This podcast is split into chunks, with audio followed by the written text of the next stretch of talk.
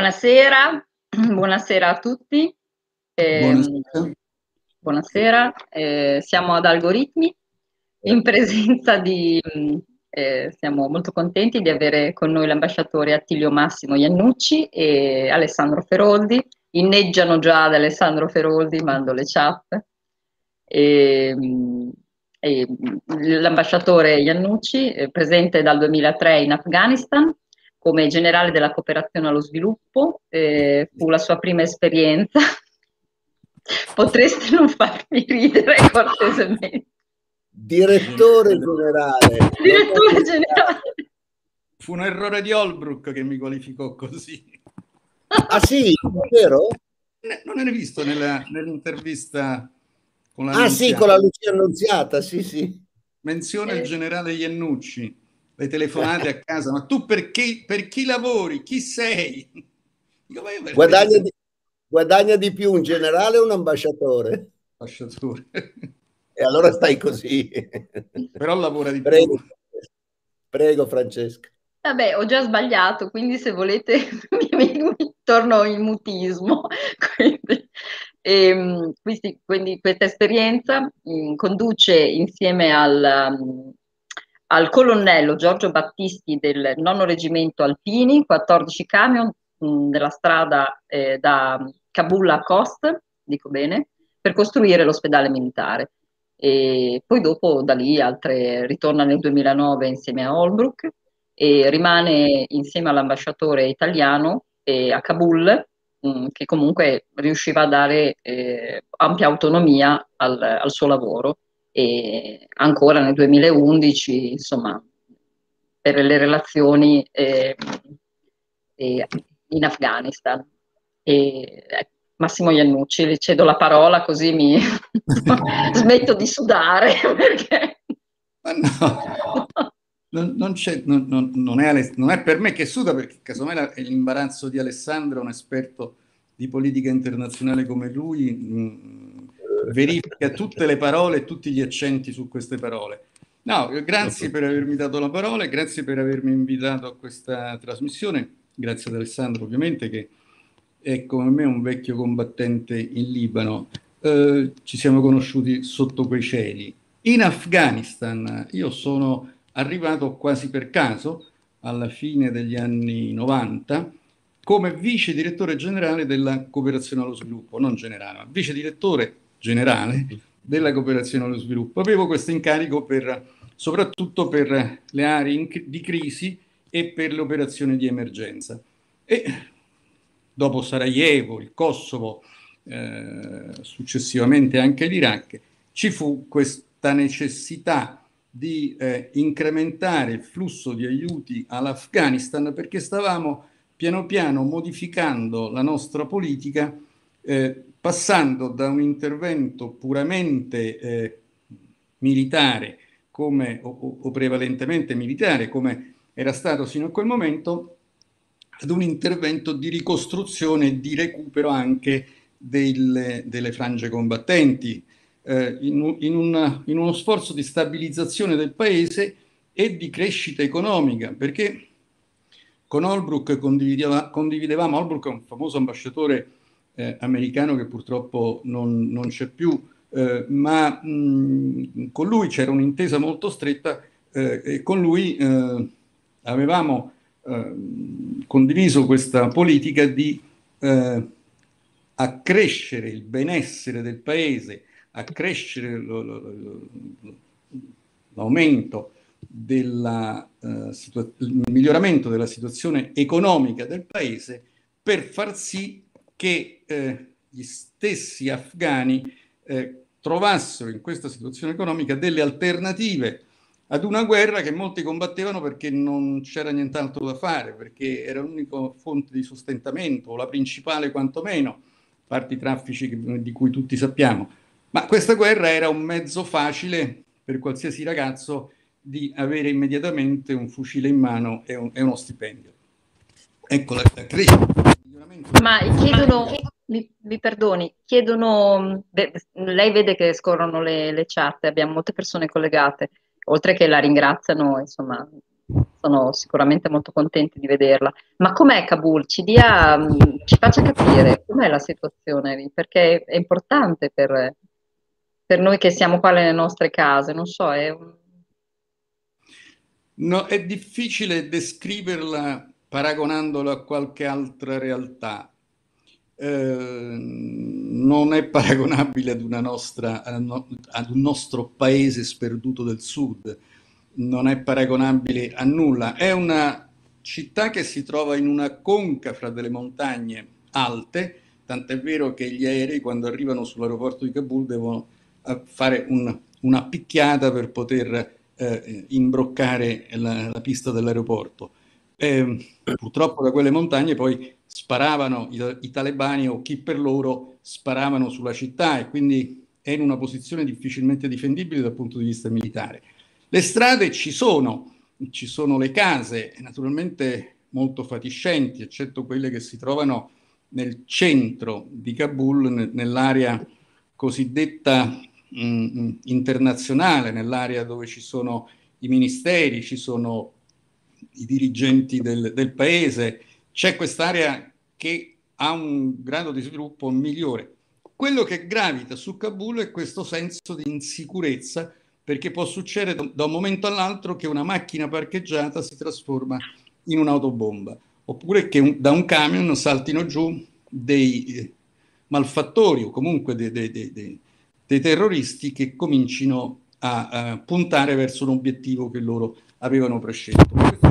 Successo, è successo anche nei nostri confronti, è successo nei confronti di personale anche dell'ambasciata che si trovava a Questa è Kabul, una, una città di insicurezza dove anche i simboli di sicurezza, gli uomini armati, i, i, i fili spinati, i cavalli di Frisia, eh, ricordo. Ambasciatore, mi perdoni se la interrompo, ma si vede che sta mettendo la mano sul microfono perché si sente, non sente più niente. Vai e viene la voce.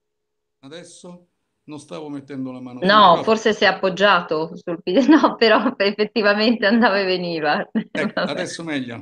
sì, sì, molto meglio. No, Qual è la cosa? Chiedono... Come? Prego. Scusi, chiedo subito una cosa.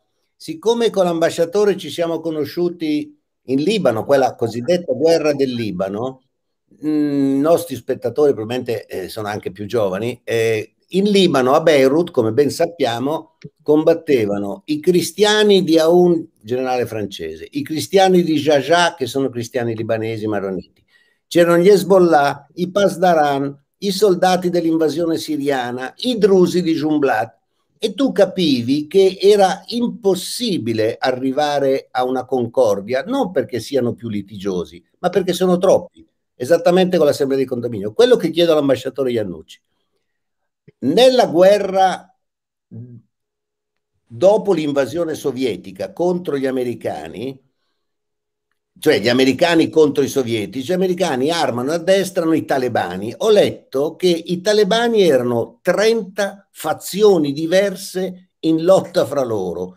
C'erano più o meno 10 fazioni sciite, 10 sunnite e 10 apocrife. Allora chiedo a Massimo Iannucci, come fai, come avete fatto voi ambasciatori nel 2010, no, come fai, chi è l'interlocutore, vedi la Libia oggi, che ti può dare in buona fede una parola che si mantenga quando poi hai questa litigiosità, litigiosità con le armi, non una litigiosità a parole, perenne, e questo è tipico di tutto il mondo arabo. Io sono stato in parecchie guerre arabe, non li metti mai d'accordo perché tra sunniti e sciiti c'è più odio che tra gli ebrei e i palestinesi, punto. Risponda, ambasciatore. Non è una domanda facile, ci provo Però è realistica, no? Sì, non erano solo 30 le fazioni a quel momento, erano molto di più. Mm, erano ecco, vedi, innumerevoli, perché ogni famiglia rappresentava una fazione che aveva Bravo. la sua posizione, i suoi interessi, quindi era un magma difficilmente unificabile. C'era solo un, armate, un, elemento. Scusa. Tutte armate? Tutte armatissime. Eh, eh ah, ecco. L'Afghanistan, ecco. l'Afghanistan fra l'Afghanistan e il Pakistan c'è una valle dove eh, ci sono i migliori armaioli al mondo, dove in pochi minuti riproducono qualsiasi arma uno gli ordini. È un po' una, una tradizione dell'Afghanistan questa di, di, di produrre armi, di, di, lavorare con le armi e di girare armati. Tutti gli afghani giravano in passato, nell'Ottocento, eh, eh assolutamente armati. Oggi c'è un pochino di controllo, eh, però quest'idea dell'arma dentro casa è una cosa che garantisce l'indipendenza della famiglia. Quindi ogni famiglia è armata, ogni famiglia ha un suo interesse, la sua capretta, la sua... e quindi ognuna è contro le altre perché deve portare avanti i suoi propri interessi, coltivazioni di ogni genere, eccetera.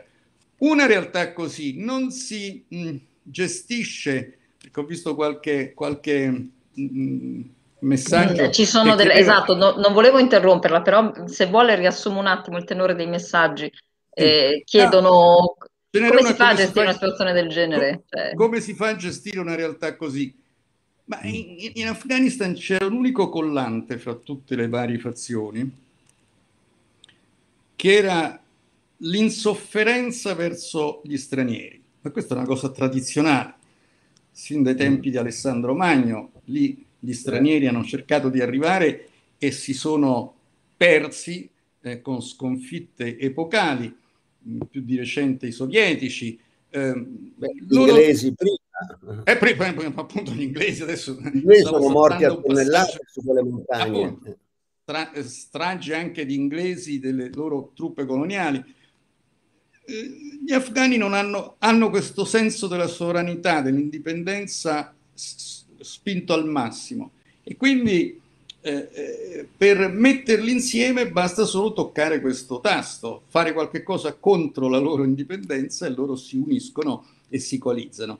Eh, però si può anche cercare di trattare con gli afghani eh, facendo leva su un altro punto che oggi come oggi della loro eh, particolare povertà, della loro arretratezza, del fatto che non riescono a mettere in piedi un'economia eh, solida in un paese.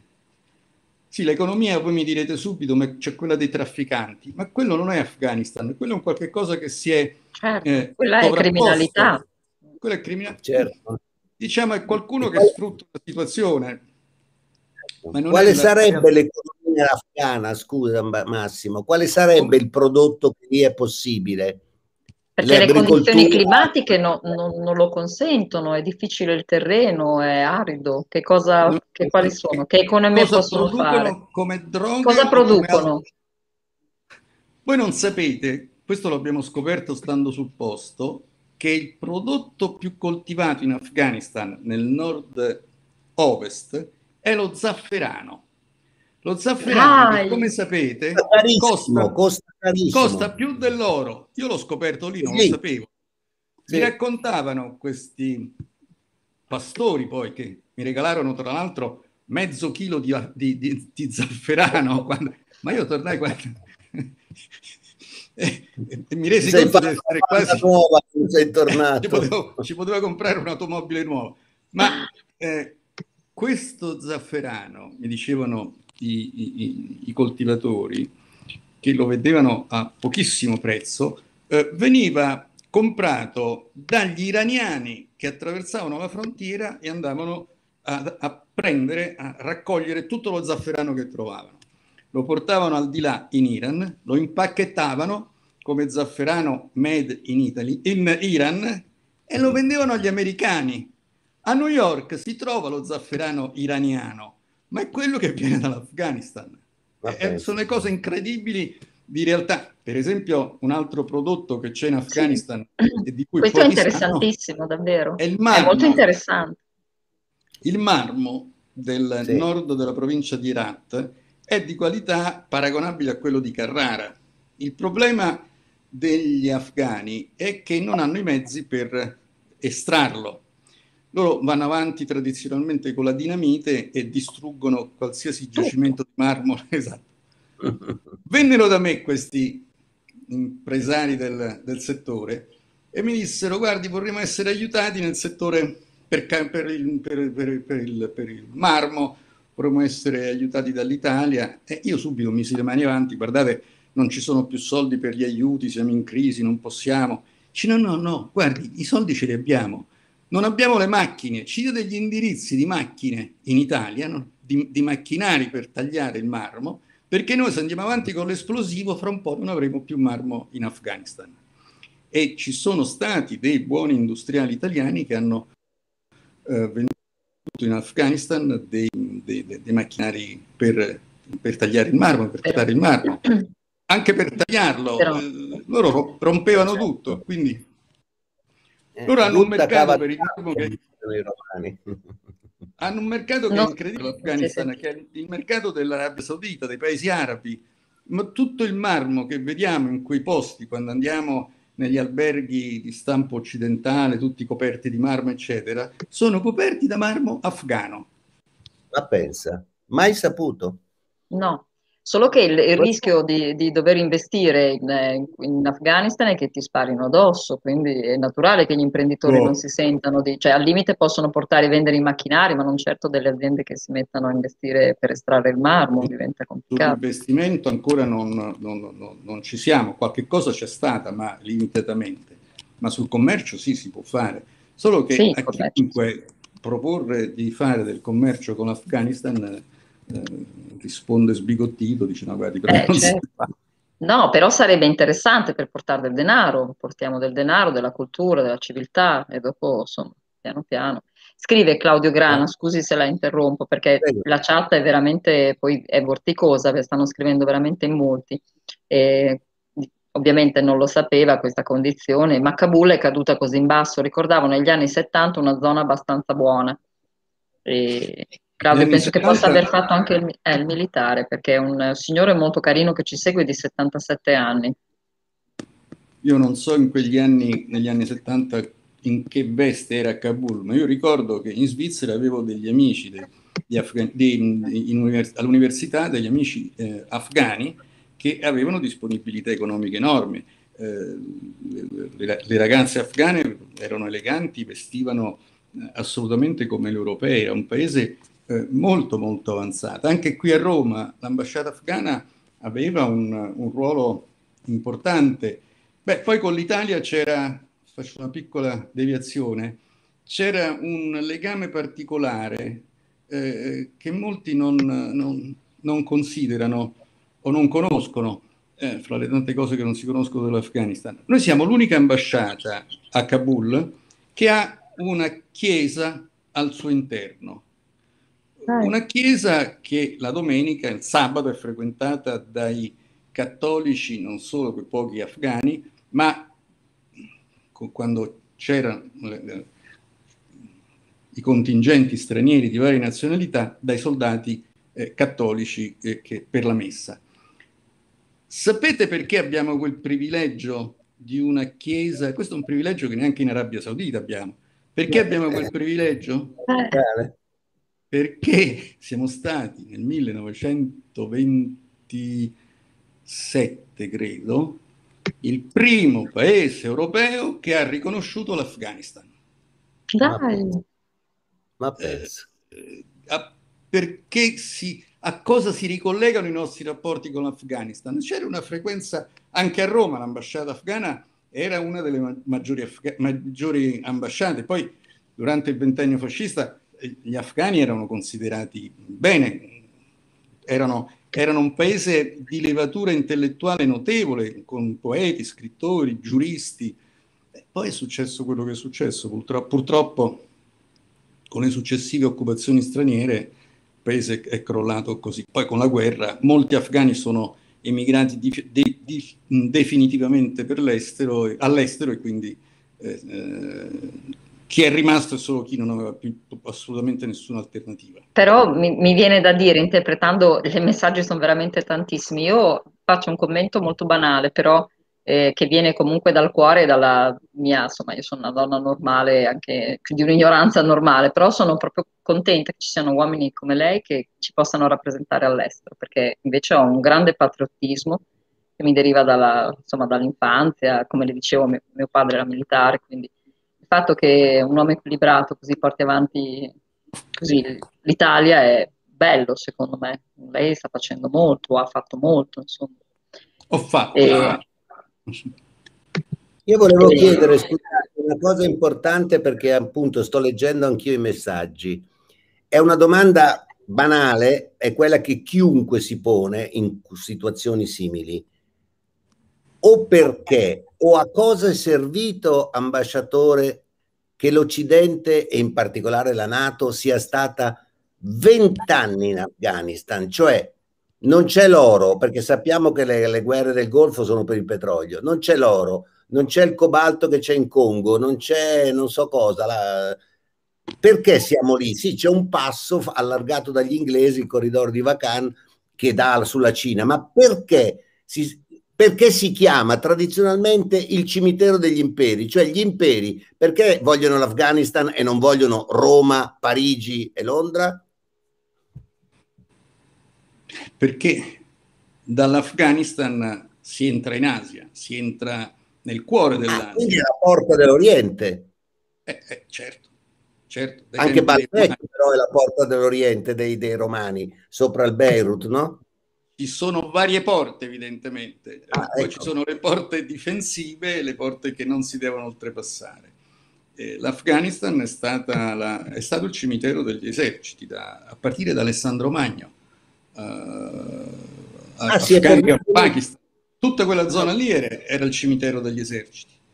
I, i, gli inglesi, i sovietici. Eh, eh, perché noi siamo andati in Afghanistan? Eh, questo bisogna rivedere l'origine delle missioni militari italiane. C'era già un rapporto nel, nel, con la partenza dei sovietici con l'inizio difficile di questa nuova era, era in Afghanistan, eh, c'era già un rapporto costruito sugli aiuti eh, umanitari di emergenza eh, negli ospedali, mh, mm, nella società civile. Eh, c'era anche, si è sviluppata anche dopo, una collaborazione in campo giuridico, eh, ma a un certo punto, dopo l'11 settembre, vi ricorderete che eh, gli Stati Uniti e la Nato, gli Stati Uniti prima e la Nato dopo, su proposta, su spinta degli, degli Stati Uniti, eh, avviarono questa operazione in Afghanistan, eh, gli Stati Uniti, per cercare di trovare i responsabili del massacro dell'11 settembre. Vabbè, Osama Bin Laden. Sì, vabbè, esatto, lo stanno scrivendo anche loro, i collegati, esatto, richiam- esatto. ricordiamo Mentre Osama Bin Laden. La NATO aveva capito che lasciare l'Afghanistan ad un dialogo con gli americani non era nell'interesse di nessuno, lasciare l'Afghanistan un unico interlocutore degli americani, quindi era bene avviare un'iniziativa di stabilizzazione dell'Afghanistan sotto il profilo militare. E qui cominciò questo, questo, questo impegno della forza internazionale eh, di, di stabilizzazione, ma non di assistenza vera e propria e globale come poi diventò nel, eh, dopo, negli anni 2000, 2009, 2008, 2007, eh, quando da militare l'assistenza piano piano eh, diventò un'assistenza alla ricostruzione e alla crescita della società civile. Ecco, tutto questo eh, sì, per un buon cuore che tutti hanno, ma l'interesse vero era quello di evitare che l'Afghanistan diventasse di nuovo un rifugio per forze terroristiche che avevano già colpito gli Stati Uniti. Ultima domanda, poi lascio parlare Francesca Terrazzino. Eh, no, ti stato... prego, parla a te. No, l'ambasciatore, l'ambasciatore è stato ambasciatore d'Italia a Pechino e sapete che non è piccola la Cina. Quindi la Cina allora e oggi vorrei dire, alla luce dell'incontro di ieri Biden-Putin, la Cina come vedeva e come vede l'Afghanistan rovesciando la porta verso l'Asia, perché poi sappiamo che la, l'Afghanistan ha 600-700 km di confine con l'Iran, che è la zona, eh, sono gli unici sciiti, quindi sono comunque contraddittori con tutti. Diciamo che la, il confine con l'Iran è quello più delicato per la realtà interna iraniana e per la realtà interna afghana. Eh, in quello noi abbiamo avuto nel, nel, mantenimento di questo rapporto fra iraniani e afghani abbiamo avuto un ruolo importante mh, essendo noi eh, responsabili della zona, sono 600 km di confine, della zona della provincia d'Herat. Eh, ah, l'Herat, famosa, sì, sì. Quella dei film. Esatto. Mentre eh, con la Cina c'è questa sorta di questa vallata di collegamento che nella cartina geografica della, dell'Afghanistan appare come una sorta di indice puntato verso, verso la Cina stessa. Ah sì, è la punta verso, verso est, sì. È un dito così proprio verso est. Da quella vallata i cinesi temono sempre l'arrivo degli estremisti eh, afghani perché quella, quella vallata sbuca nel Xinjiang, sbuca nel tumultuoso nella tumultuosa provincia del Xinjiang a maggioranza musulmana.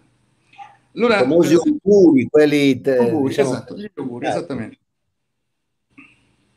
Eh, quindi la Cina vede eh, in un senso il pericolo di un'infiltrazione terroristica o comunque mh, sobillatrice da parte delle forze afghane. Dall'altra però vede questa valle come un collegamento immediato con la, la, la situazione afghana, eh, un, un, modo per in, intervenire immediatamente in Afghanistan e stabilire anche un flusso di commerci. Eh, tenete presente che a Kabul c'è una immensa, eh, un, un, immenso giacimento di rame. Ah, però quello serve. I cinesi, i cinesi. I cinesi se ne sono impossessati, no, non ecco. con la forza, hanno acquistato eh, eh, il, il, eh, il, controllo di questa vecchia miniera di rame, l'hanno eh, circondata, è una realtà, una sorta di città cinese alle porte di Kabul, tutti gli operai sono cinesi e devo dire che hanno fatto un grosso affare. Eh, come sanno fare soltanto i cinesi. Eh... Fantastico. Ma c'è una Fantastico. ferrovia nel corridoio di Vacan sì, o, de- o sì, c'è sì, una strada? No, no, c- ci sono dei, dei, tronconi di ferrovia, poi, poi c'è una strada, sì, sì. Perché i minerali pesano, non li porti con i camion. Vedi, vedi in Africa che il Congo, che è la più grossa fonte di materia prima al mondo, ha la ferrovia di 500 km fatta dai cinesi, che arriva sul Mar Rosso. Eh. Beh, e la usa in Africa su, molto spesso ci sono i fiumi che aiutano questi trasporti, certo. in Afghanistan non c'è niente. Certo. No? certo. Beh, l'Europa potrebbe fare tutto su fiume, ma dobbiamo aiutare quei poveretti che fanno le automobili e la benzina. C'è una domanda per lei, Alessandro, da Claudio Grana. Bin Laden, eh. quello dell'Iraq, Gheddafi, ora in Ungheria, cosa vedete in comune? Per ordine per lei questa domanda. Beh, in Ungheria non vedo la, la relazione con Gheddafi, l'Iraq e Bin Laden, perché stiamo parlando di tre culture musulmane e una cultura cristiana. Onestamente, in, se, se Grana gentilmente mi scrive perché mi ha messo l'Ungheria, rispondo, ma l'Ungheria è un'altra cosa, insomma. No, quello che vedo, se mi fermo, dunque io in Iraq sì, sono... ce n'è parecchie, non è, anche di chat, se lei le vede Alessandro, perché purtroppo sono sì, andate sì. su, se ha memorizzato qualcosa... No, no, guardi, io nel mio piccolo non ho l'esperienza di Iannucci, però a parte il Libano ho fatto le Falkland, ho fatto la Tunisia quando i primi terroristi barbu, perché avevano la barba tutti, tagliavano gole alla gente dove incontravano per spaventare. Ho fatto la Tunisia quando impiccavano i, gli integralisti islamici, difatti la Tunisia le ragazze giravano in minigonne scollate, unico paese al mondo arabo così. Ho fatto l'Iraq quando Saddam Hussein ha gassato i curdi, non è andato leggero, ha gassato tutti, ma perché in Kurdistan c'è il più grande deposito al mondo sottoterra di barili di petrolio. E c'è anche lo yogurt più buono del mondo, eh, di, a Mosul, da, tu, da cui perché Saddam veniva, se non sbaglio, dal un nome strano, che è la stessa città del Saladino, quello citato da Dante Alighieri delle crociate. La morale è che secondo me l'Occidente chiaramente ha disegnato con la matita e il righello le nazioni arabe dopo le colonie, chiaramente non ha mai mollato finché ha potuto gli interessi che essenzialmente erano il petrolio, ma mentre prima erano commerciali, cioè prima tu eri ricco perché avevi le navi. Inghilterra, poi l'Olanda, poi la Spagna quando Colombo la scopre.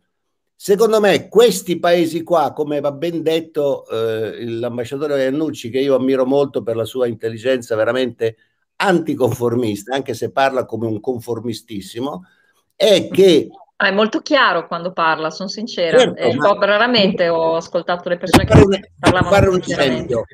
Tu leggi il giornale e dici è successo questo, ma se per disgrazia tu eri presente, prendi il giornale e lo bruci, dici perché hanno raccontato così che c'ero anch'io, lo, lo insegnavo all'università. Allora, siccome Massimo è stato in Cina, che vi assicuro stato anch'io, non è proprio liberalissima, il problema base per noi italiani che siamo buoni è che ci confondono soprattutto certe posizioni politiche che sono cretini, e non è colpa mia se sono cretini. L'italiano che va fuori, che ci va per soldi, perché guadagna molto di più che star qui, il ragazzo di vent'anni, ha ragione Massimo Iannucci, in fondo è un italiano, cioè poi quando è lì si dà da fare per forza, aiuta le famiglie, le capre, le mucche, la gente, chiama il medico. Scrivevano anche i nostri siamo, chat, gli italiani sono, sono, così. Io sono andato in mezzo mondo, ho fatto arrestare secondo i passaporti negli aeroporti i colleghi giornalisti di altre tele, Tenete presente che quando uno gira per il TG1 ha una telecamera grossa così, non scappi perché gli altri dicevano sono turista, quella roba lì non puoi dirgli che vendi gelati. Non mi hanno mai toccato, sapete perché? Perché ero italiano. Massimo, gentilmente, con i carabinieri siamo andati nei campi palestinesi dove non entra nessuno al mondo. Noi siamo entrati, sapete perché? Perché siamo italiani. Allora uno diventa orgoglioso di essere italiano. Non abbiamo nessuna fama di aguzzini di, di cattivi, di, di, di, non so cosa. Quindi quello che ha fatto l'ambasciatore, appunto, porta coi camion l'ospedale. Fra l'altro gli alpini sono famosi, li ho visti io per mm. costruire gli ospedali in maniera impeccabile. Pensate che, e poi finisco, in Jugoslavia, Massimo lo sa, c'era il problema enorme che nello scoppiare la guerra interetnica, musulmani contro cattolici, croati contro serbi, la gente scappa di casa quando finalmente Dayton, quindi vabbè, questa roba che Massimo sa meglio di me, Holbrook, quando Holbrook pacifica la zona, la gente torna a casa e sapete cosa trova? Tutte le case occupate. È un problema di cui i giornali non parlano, enorme, enorme.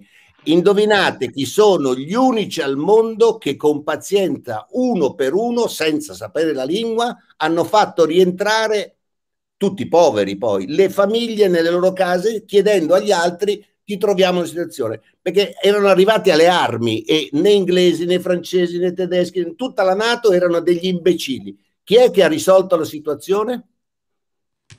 I carabinieri italiani, perché sono andati a Pumarolo Ancoppa, al mandolino, Solenino, sembra una battuta, ma hanno, hanno sganciato una situazione sociale che sarebbe diventata drammatica questi sono gli italiani all'estero. Quindi onoriamo i caduti, onoriamo il nostro amico Iannucci e quelli che fanno questo lavoro, perché quella è la nostra politica estera. Poi quella di Di Maio, di Forlani, di chi vuoi tu, ognuno la giudichi per conto suo.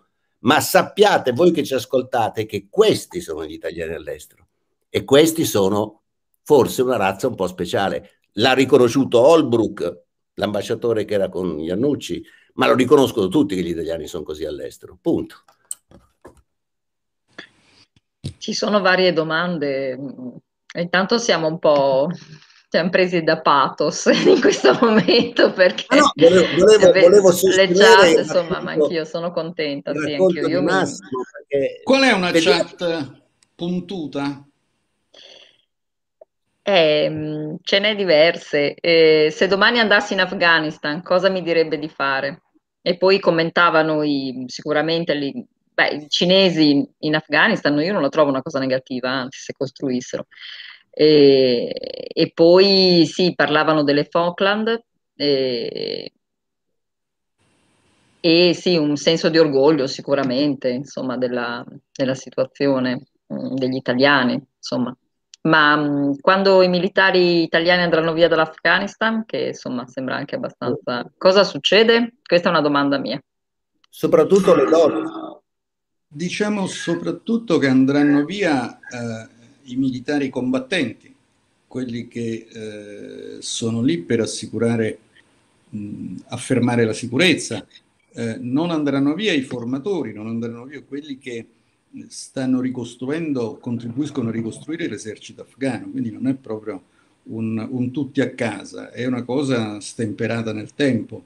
Ah. Diciamo che non sarebbe utile neanche mantenere una forza combattente in questo momento in cui tutti gli altri hanno deciso di ritirarsi. Poi ci sono anche delle considerazioni di carattere eco- economico, ma questo non significa che eh, non si sentirà più parlare italiano a Kabul. Uh, cos'altro chiedevano? Um, ma perché se ne vanno i militari veramente? Perché succede il fatto che vengano... Perché, sì. Gli perché costa troppo. Anche quello perché gli obiettivi della missione non sono stati raggiunti al mille per mille, però l'obiettivo era di assicurare un certo livello di stabilità e, e, e di pacificazione, la situazione è senza dubbio migliore di quella di alcuni anni fa. Quindi l'obiettivo della stabilizzazione del paese è stato raggiunto. Non è stato raggiunto quello della crescita economica, quello non è ancora sufficiente. E questo può essere purtroppo la premessa per una nuova fase di violenze e di eh, problemi all'interno dell'Iraq. Del, scusate, dell'Afghanistan, ma questo, questo, vale per tutti quanti i paesi. Eh, anche là. Anche là non è che, esatto, siamo ecco, lì, eh. non è che sei sbagliato a caso. Eh, ma infatti pensavo anche a quello, ma eh, lasciare così un paese eh, a se stesso eh, è un errore perché quel paese in questi casi questi paesi sono, sono fragili come istituzioni, come tradizioni, come, come tutto. Bisogna farlo gradualmente, eh, facendo crescere una, una, una classe nuova. Vi racconto una cosa che ci inventammo nel, nel 2007-2008, se non sbaglio. Ci inventammo dei corsi di formazione per doganieri afghani portammo eh, dei doganieri afghani ad Orvieto, dove c'è la scuola della Guardia di Finanza, e eh, eh. sotto gli occhi esterefatti di tutti, questi doganieri afghani in uniforme circolavano per Orvieto eh, dicendo che erano afghani e tutti, tutti credevano, dicendo questi sono talebani allora. C'era bisogno di ricostruire anche la Guardia di Finanza afghana, le strutture della, della Banca Centrale afghana, le strutture delle dogane. Eh, infatti, Questo... scusi, la interrompo un attimo. Una domanda, visto che l'ha chiesto due volte. Fiscalmente l'Afghanistan, dopo se se lo vuole ricordare, l'hanno chiesto due o tre volte, me ne ero dimenticata, mi perdoni. Fiscalmente, non che... Sì, chiedono. Economicamente l'Afghanistan. fiscalmente sì. sì. Fiscale. Ma non credo che sì. ci sia il quasi. No, ci, so, ci sono le, le eh, i pizzi, no, non, non, ci sono le tasse. In... sì, ci sono, ma non, non, non c'è, sì, non c'è l'economia, non c'è, le banche, ci sono le banche, ce ne saranno... Le banche ci sono, uno, due. Banca centrale, ci sono le banche, tutto il mondo. Sono rappresentate anche delle banche straniere in Afghanistan, funziona il sistema bancario. Eh, direi che c'è, esiste, eh, Ovviamente le banche locali, eh, puramente afghane, non hanno una tradizione corrispondente al funzionamento delle banche occidentali.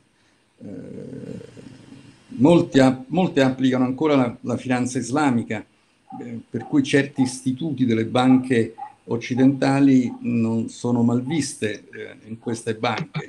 L'interesse è una cosa che è esclusa nelle banche islamiche, eh, dare i soldi per interesse.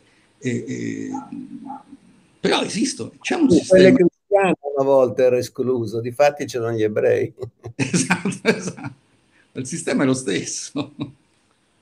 Hai colto nel segno, non volevo arrivare a quello, stavo, ci stavo girando. No, io sono grillo no, Una cosa che ha detto prima l'ambasciatore che mi incuriosisce moltissimo perché non saprei rispondere.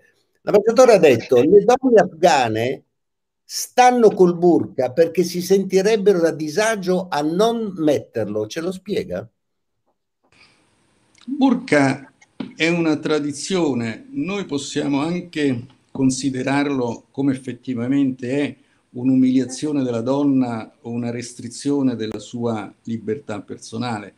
Eh, camminare per la strada con quel cappuccio con due fessure è una cosa eh, effettivamente disumana. Eh, la donna afghana però eh, si considera inserita in una civiltà eh, dove questo è considerato un fatto normale. In altre parole, si sentirebbero a disagio nei confronti certo. degli appartenenti alla stessa società se loro non avessero il burka, se loro si comportassero in modo diverso. Eh, qualche volta, non a questo livello, ma qualche volta anche in Italia al sud, ricordo nel dopoguerra, c'era qualche esempio di queste donne che volevano a tutti i costi sparire e, e comunque mettersi sempre in seconda fila perché erano gli uomini che dovevano andare avanti. Eh, da qui a dire però che c'è una criminalità contro le donne afghane, che tutte le donne afghane sono vittime dei loro mariti, eccetera, no, non è vero. Eh, ci sono famiglie bellissime in Afghanistan dove le mogli portano il burka e dove ci sono tanti bambini sorridenti e il marito fiero e tronfio della sua famigliola. Eh, si farebbe una violenza se eh, molto spesso se alla donna si imponesse di togliere quel burka. D'altra parte, se la donna non vuole portare il burka deve essere libera di non farlo. Questo è, è quello noi, per certo. cui noi dobbiamo battere. Un conto è se lo fa volentieri, lo fa per tradizione, lo fa perché si sente meglio. Un conto è se lo fa perché è un'imposizione. Ma l'imposizione c'è soltanto se c'è di nuovo un regime, un regime eh, diciamo, eh, di stampo islamico estremista che impone questo, sì. questo modo di vestire. Ci fosse la Sharia, poi sono guai, insomma. Sì. Eh, no, la domanda di Coletta mi sembra interessante. Quale Coletta? No, è una nostra spettatrice, Francesca, riferisca. Ah, ehm... ah, la goletta, ok, lo ve la vedo adesso, non avevo capito perché me l'aveva scritto nella chat privata. Anita ah, Goletta, mi, scusi, mi, scusi, ma non la stavo, non la stavo, stavo ascoltando, ero, ero rapita e non, non l'ho letta, mi perdoni. Io sono gay, potrei capito. esserlo là. È molto bella questa domanda, Anita, ma Anita è una, una persona che ci segue ed è meravigliosa molto puntuta. Sì. È una domanda interessante. Molto eh, interessante. Eh, io non ho sinceramente affrontato questa problematica nei miei anni di Kabul, però mi devo un pochino eh, rifare a delle chiacchierate o degli esempi, quindi ci arrivo indirettamente se una donna gay potrebbe essere eh, tale anche in Afghanistan. Cominciamo col dire che eh, i gay non hanno vita facile in Afghanistan, ma questo non perché sia l'Afghanistan, ma perché è un, un paese di tradizione islamica, è un paese maschilista, un paese di tradizione guerriera, quindi un, c'è un, un, ruolo dell'uomo che è ben definito eh, storicamente. Eh, una donna eh, gay credo che eh, avrebbe le sue difficoltà se questa sua immagine fosse portata al di fuori di, fuori di casa, fosse, fosse mh, resa pubblica eh, privatamente, con prudenza, eccetera, no, no, non ci sarebbe una persecuzione, una ricerca della donna gay dentro le case o nei locali. Eh, però eh, se una donna si bacia con un'altra donna sulla piazza di Kabul, beh, succede il film, no, film mondo, no, ma insomma qualche, qualche conseguenza c'è, ecco. L'arrestano, certo. No, quantomeno l'accompagnano in commissariato e cercano di scoprire che cosa c'è dietro, come mai, perché, perché fanno questo. Io, eh, avete visto il video che mm, ho, ho, nella ricerca delle foto per, per, fare il video e in verità mi sono imbattuta in alcuni articoli dove eh, delle, ci sono stati dei gruppi anni passati, dal 2012 in poi, invece di femministe che volevano eh, rappresentare la, la loro sessualità, la loro femminilità in maniera più aperta. E quindi è un fenomeno che in Afghanistan in verità piano piano che la donna si possa togliersi il velo e che sta ovviamente con cent'anni in ritardo, però... Sì, ma ce ne vogliono altri, altri 200.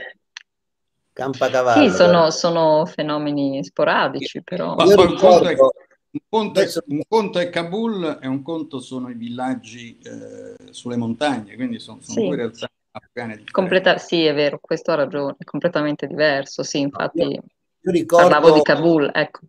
Ricordo probabilmente malamente perché sono rimbambito, Iannucci è molto più sveglio di me.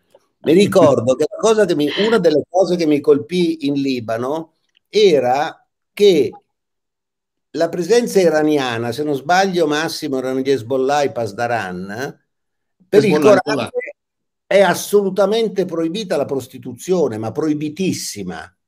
Vabbè, come i cristiani non possono prestare soldi, in realtà le banche cristiane straprestano i soldi a interesse. Morale, mi diceva Massimo, se ben ricordo, o qualche collega, c'era un collega francese che sapeva tutto del Libano, perché sapete che c'erano i francesi, erano i gestori della prostituzione, cioè nelle situazioni di guerra proliferano gli affari, ma non neanche violenti. Allora, io metto il pedaggio sulla costa e mi chiamo Druso, io sono Hezbollah e metto la tassa sulle prostitute. Io sono palestinese e metto il traghetto che va da Beirut a Nicosia a Cipro a 300 dollari il biglietto. Tutti questi non avevano assolutamente osservanza della loro religione, perché quello che ha detto bene Massimo prima, sono persone umane come noi, perché, perché in Italia non c'è il femminicidio, la sodomia e, e l'incesto, però siamo cristiano-cattolici quindi anche nel mondo arabo poi ci sono delle sorprese perché c'è umanità, intelligenza, cultura che in qualche modo non è così soggetto. Certo, se due donne o si, due uomini si baciano, non dico in Afghanistan, ma in Iran, quella bella gru che li appende è proprio garantitissima, non per dire, eh. voglio dire, è anche forse inutile provocarli, sappiamo già che finisce così, eh. quindi... Eh, Beh, però anche in Italia. Era anche in Italia, sì, eh, uh, racconto fino a... Beh, in Italia c'era il delitto d'onore, non dimentichiamo, c'era, la rottura del no, fidanzamento. No, no, se due ragazzi si baciano in Italia succede il finimondo anche da noi. Ma sì, ma sì, certo, ma chiaro. Eh, ma voglio dire, siccome lo racconto sempre, ma magari Massimo si addormenta, ma non importa. Um, no, ero... se prende a parlare facciamo le 17 oltre. No, no, ho finito, ci vogliono due minuti. Io ho capito il Libano per, uno, per un caso, perché ero lì per il TG1, questo Massimo lo sa già, chiedo venia, avevamo un'auto usata, scassata Oddio. con un autista piccolino, con una pistola però calibro 45 nel cassettino. Io avevo come operatore il famoso Enrico Capozzo, perché parlava che era matto, era stato con lui sulla Saratoga, che è la portaerei americana che ha le registrazioni di Ustica quando gli americani si alzano in volo e buttano giù l'aereo, ma non bisogna dirlo. Allora dico, Enrico, fermi, questa si chiama Lida Verde, ma ha detto Iannucci che di là ci sono i siriani, stiamo di qui. No, Era il passaggio la... del museo. Il esatto, passaggio del museo. Questo signore, guardate, gli operatori sono unici al mondo perché di qualunque nazione siano, non gliene frega niente del pericolo. Se c'è una cosa da riprendere, fosse che muoiono, vanno, vi giuro, non si fermano. Ma anche se c'è la decapitazione, filmano perché per loro l'immagine è il racconto, hanno ragione. Morale si siede sul cofano e dice: Se facciamo un camera car piano, si vede bene che passiamo la frontiera. Dico Enrico, sei sicuro? Vabbè. Andiamo di là, compaiono in borghese, Kalashnikov, ci mettono al muro e siamo stati lì sei o sette ore. E quindi il dubbio era se mi avessero, potevano spararmi o no. Stavo lì in piedi, facevo tutti i conti, la mia vita, i cani di mio nonno che suonano la chitarra. Poi lui ha visto col cannocchiale, gli ha detto stasera ti invito a mangiare gli spaghetti e ci hanno mollato. Quindi ho capito che, come al solito, i nostri diplomatici italiani avevano dei rapporti anche con persone molto pericolose, non so come, non gli regalava i soldi, improntati a un qualcosa che ammetteva lo scambio. Ci spieghi Iannucci come mai sono così bravi questi diplomatici italiani, forse non tutti. Cioè noi non siamo potenti come gli americani, però ci facciamo dar retta, incredibile. E l'ambasciata italiana era doppia dalle due parti in guerra, unica al mondo. Prego. Eh beh, no, non è credo che dipenda da una caratteristica nostra di non porci mai come superiori rispetto ai nostri interlocutori.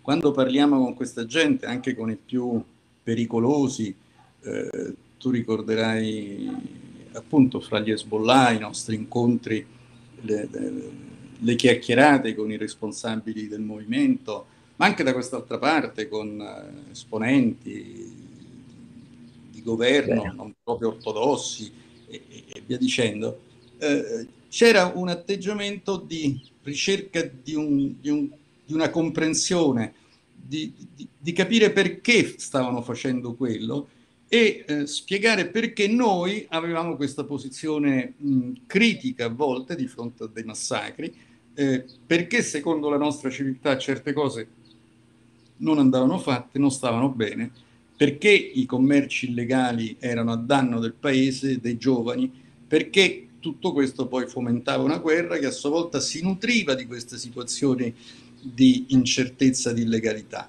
Eh, devo dire che con questo approccio i nostri interlocutori, almeno nella mia esperienza, hanno sempre poi alla fine condiviso o comunque non ci hanno mai da chiuso delle porte.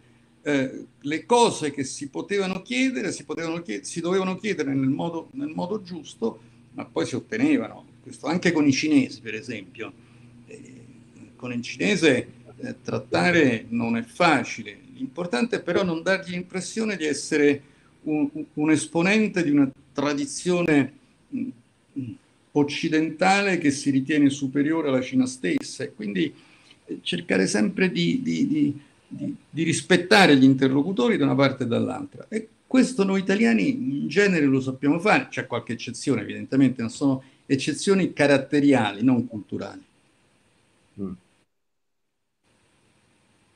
Beh, caratteristiche che farebbero pensare che le donne dovrebbero andare in diplomazia, perché la donna in fondo ha un suo modo come madre, come moglie, come figlia di smussare gli angoli, no? La, la, la, donna è la pacera in famiglia, non è la, la guerra fondaia.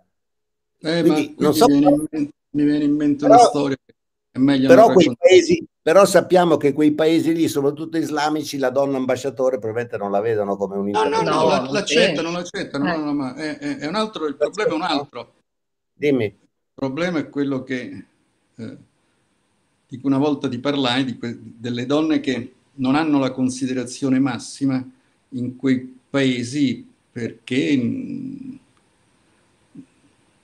non sono abituati a vedere una donna in un posto di comando. Eh, appunto, quello dicevo prima. Eh.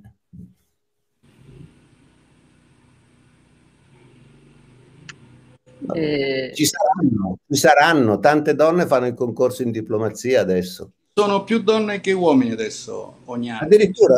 Ah, vedi? Beh, la Belloni è andata a capo degli spioni, per esempio, è una donna. Io avrei un'ultima domanda poi chiudere, insomma era una domanda che mi ero tenuta perché mi aveva mandato il materiale l'altra per email che ho guardato e quindi insomma avevo, beh, avevo maturato in questi giorni una domanda da farle, sono le 17, non vorrei prenderle altro tempo, mi dica lei se posso farla. Per me mi fa piacere se la trasmissione ha un suo seguito e, e, e ha successo. Ah, penso proprio di sì, perché ha visto quanti hanno scritto e poi sicuramente avevamo moltissime persone collegate a vedere dall'entusiasmo insomma, con cui sono arrivate le chat. io volevo chiederle insomma questo, ma mh, mm, co- come mai un uomo come lei si è spinto in Afghanistan, eh, carriera militare, come diplomatico, cos'è che la spinge? Qual è il motore? Questo sono interessata, no, io... mi piacerebbe saperlo come carriera militare ho fatto solo il servizio di leva, quindi non... Ah, vabbè, comunque insomma voleva, ha costruito eh, all'inizio, diciamo dicevamo, lo... nel 2003, insomma si è impegnato, ecco, perché? Ero già al Ministero degli Esteri quando ho fatto il militare, quindi eh, mi sono messo in aspettativa per alcuni mesi e poi ho ripreso a fare il diplomatico. Perché? Perché? Perché io ritengo che per essere eh, soddisfatti nella vita di tutti i giorni bisogna impegnarsi in qualche cosa bisogna porsi degli obiettivi, bisogna anche divertirsi nel lavoro, divertirsi in senso buono, essere soddisfatti. Certo uno non si diverte andando a, a, a portare aiuti a, a popolazioni che soffrono, però almeno uno si sente utile, questo sì. Io ho ritenuto di poter fare questo che non tutti sono caratterialmente inclini a fare se mi dice di partecipare a 12 cocktail al giorno, io mi annoio, non, non sono capace. No, ma per quello neanch'io, però eh, capisco che è per, la, per, l'etica, per la morale, per il senso del conosco giusto. Questo è, colleghi, è palese, insomma. Conosco dei colleghi che invece adorano questa attività sociale che per loro è molto importante, per loro e per le mogli. Eh, non lo so, io mi ci sono trovato per caso, eh, ho cominciato al Cairo, eh, ero già stato console in Svizzera, al Cairo ero consigliere in ambasciata e mi trovai al, al, al momento della morte di Saddam, dell'attentato, della morte, scusate, di, del presidente egiziano. Sadat, eh, sì. Sadat, Sadat, no, no, presidente eh, Sadat. Eh, Quando aveva Begin all'aeroporto prima, che Begin camminava perché il sabato gli ebrei non possono andare in macchina, scena stupenda. e, e, da quel momento, ecco, l'ambasciatore mi, mi, chiese di andare in giro per cercare di capire cosa stava succe- succedendo e mi infilai in queste realtà sempre più al limite con, con, con, con l'avventura, che mi divertivano moltissimo, mi piacevano e poi e mettevo a frutto quello che avevo studiato, cercando appunto di stabilire contatti con, in Libano con gli Hezbollah, con i Drusi, con Jumblat, personaggi di cui avevo sentito parlare e che invece erano diventati individui che frequentavano casa mia normalmente, cioè, con cui si facevano le battute, ci si capiva al volo quando si, si diceva una cosa. Questa è stata una grande soddisfazione che ho mantenuto per tutti gli anni successivi sono stato poi, dopo queste operazioni di emergenza in, in, eh, a Pechino una prima volta eh, per cinque anni, poi sono tornato a Roma, poi eh, sono andato a fare l'ambasciatore in Albania. Anche lì la situazione non era proprio eh, da cocktail, era una situazione in cui eh, l'Albania di, di, questi, di, questi, ultimi anni è molto migliorata, ma intorno all'inizio degli anni 2000 insomma erano, erano un pochino così, un pochino accaldata. Eh, sono stato poi in Iraq, sono stato eh, come, come, Alessandro d'altra parte, perché tutti posti comodi. Perché, perché frequentiamo questa, queste cose?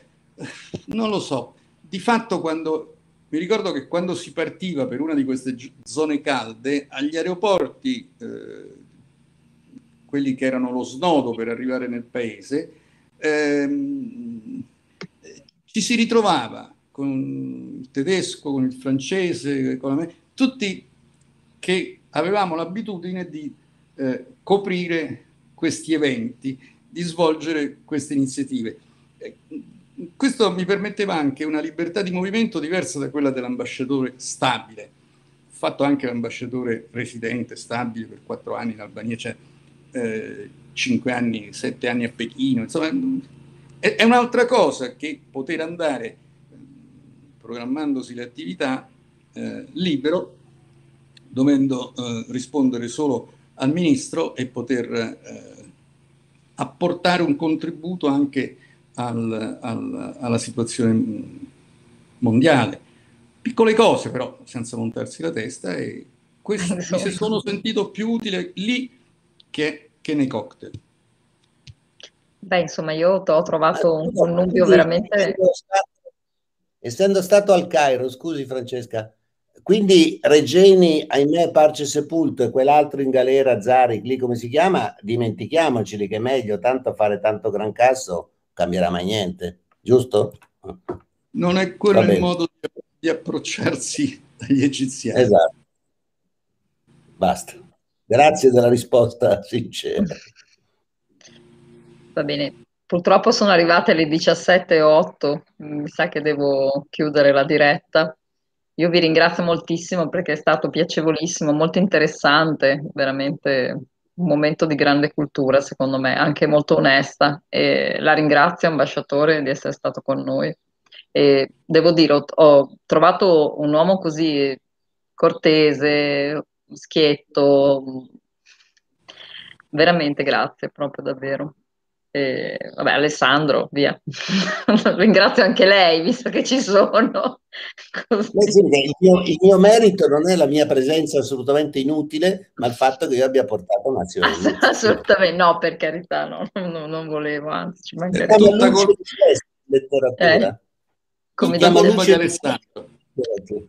No, tutto merito di Alessandro, assolutamente, altrimenti quando mai una trasmissione così, insomma, non penso. No, dovremmo, eh anche fra un mese, Francesca, dovremmo farne una con Iannucci e non con me, ma con mia figlia, che è una delle, è una delle sue cocchette, che ha studi di questo tipo, sia in Italia che all'estero, perché adesso ormai sono 12 anni che lavora in Inghilterra, che vive in Inghilterra, e secondo me un signore che ha vissuto, abbiamo sentito, in Egitto, Albania, Pechino, Svizzera, Afghanistan, eccetera, una ragazza sveglia che dica davvero, sempre penso ai giovani che ci stanno ascoltando, come si vive all'estero, è utile perché leggete i giornali, guardate i film, sentite gli influencer che secondo me andrebbero arrestati tutti perché è fumo.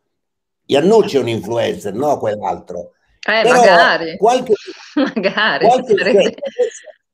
Scusate, se adesso avessimo avuto con Massimo Iannucci un ragazzo italiano che sta a Kabul da un po' e avesse fatto di sponda, capite quanto ci sarebbe interessato sentire anche lui, giusto? Certo. Allora, mia figlia, mia figlia, non perché mia figlia, ma su Londra può dirvi che lavorava prima, faceva la spia in una società che stava nel, in Allgate, nel quartiere, stava negli uffici di Google, chiamata Little Syria, perché quando scendeva in strada non c'era una donna non velata a Londra. Cioè una parte di città enorme è completamente araba. Se tu non ci vai, non lo capisci perché il Corriere non lo pubblica, il TG1 non te lo fa vedere, ma è così.